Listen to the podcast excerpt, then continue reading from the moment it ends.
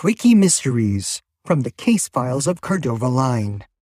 This is Cordova Line with the case I call The Dangerous Steps. While visiting the downtown convention hall to start a background check job for a large commercial conference organizing company, I happened upon a police investigation in progress, led by a detective friend of mine, and he asked me for help. One of the speakers at the conference taking place at that time was gravely injured and comatose as the result of some unknown individual pushing the conference speaker down a very long flight of stairs. The detective was interviewing the person who had last spoken to the conference speaker. The person being interviewed was the president of the newly created but very active local Star Trek fan club. He claimed that he was chatting with the conference speaker about their favorite Star Trek episodes, the teleporter on the USS Enterprise, and more, when the conference speaker suddenly got a text message and walked away from their conversation. I actually knew of this fan club president and of the conference speaker because the conference speaker had nominated the fan club president to an open seat on the board of directors of his conference organizing company the same company that hired me to do the background check on the fan club president.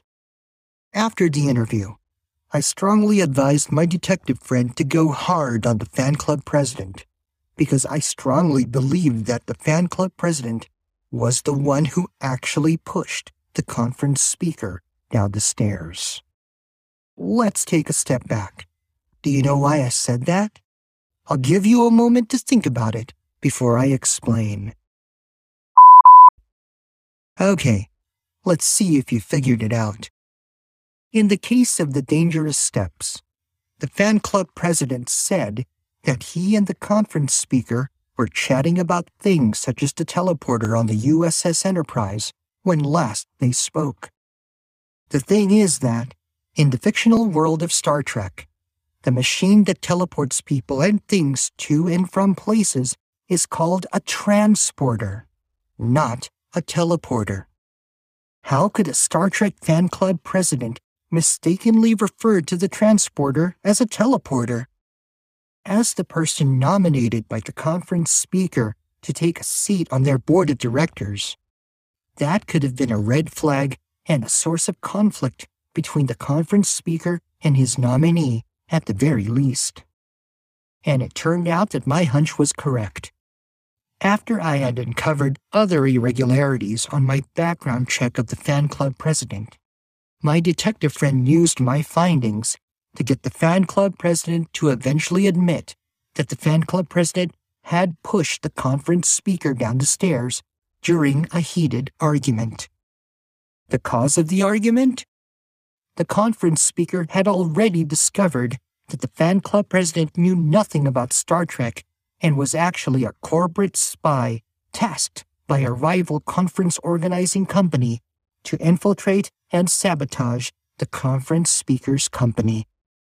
And that was the case I call the dangerous steps. Come back again next time, and I'll share another case with you. See ya, fellow detective. Next time on Quickie Mysteries one distant relative, one document, and one thing that Cordova Line noticed that broke the case of the family farm wide open. What did Cordova Line notice? Listen to the next episode of Quickie Mysteries wherever you get your podcasts and see if you notice it too.